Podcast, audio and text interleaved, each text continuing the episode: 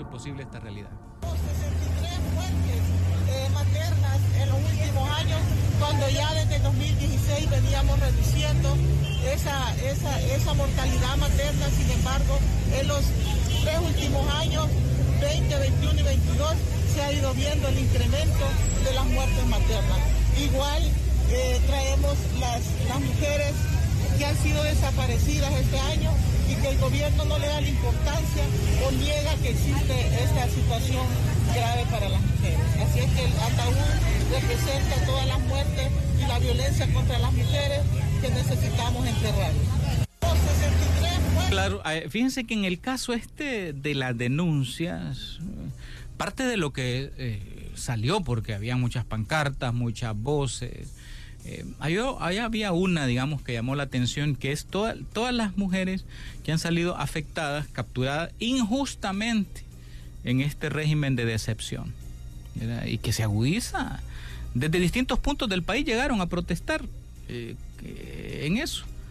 Eh, sobre todo las mujeres que pedían a los diputados, al gobierno, eh, un informe sobre la situación de las madres capturadas y su hijo. Y decían, exigimos el resarcimiento de daños a las, a las niñas, a las familias de las mujeres capturadas en el estado de excepción. Es, fuerte, fíjense que tenemos un testimonio de una madre.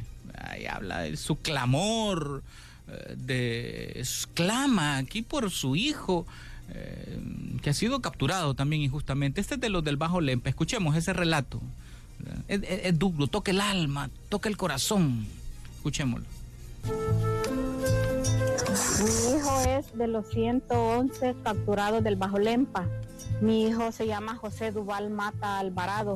Él fue capturado el 18 de abril y hasta esta fecha yo no sé nada de mi hijo, dónde está, yo le he buscado, pero yo tengo la carta de libertad que la fuerza me lo dictó libre aquí está la carta de libertad de mi hijo y, yo les pido, de favor les pido, como madre desesperada que estoy, yo he buscado a mi hijo donde quiera, he presentado esta carta en muchos lugares y no me dan respuesta de mi hijo. Si mi hijo ya tiene la carta de libertad, por favor, entréguenme. Su esposa pues tiene su niño recién nacido que tiene un mes. Ella también está desesperada por su niño que no sabe de él y, le digo de que como madre yo me siento desesperada porque ya teniendo esta carta de libertad, yo quisiera tener a mi hijo conmigo, pero no me lo han entregado. No sé si está vivo o muerto.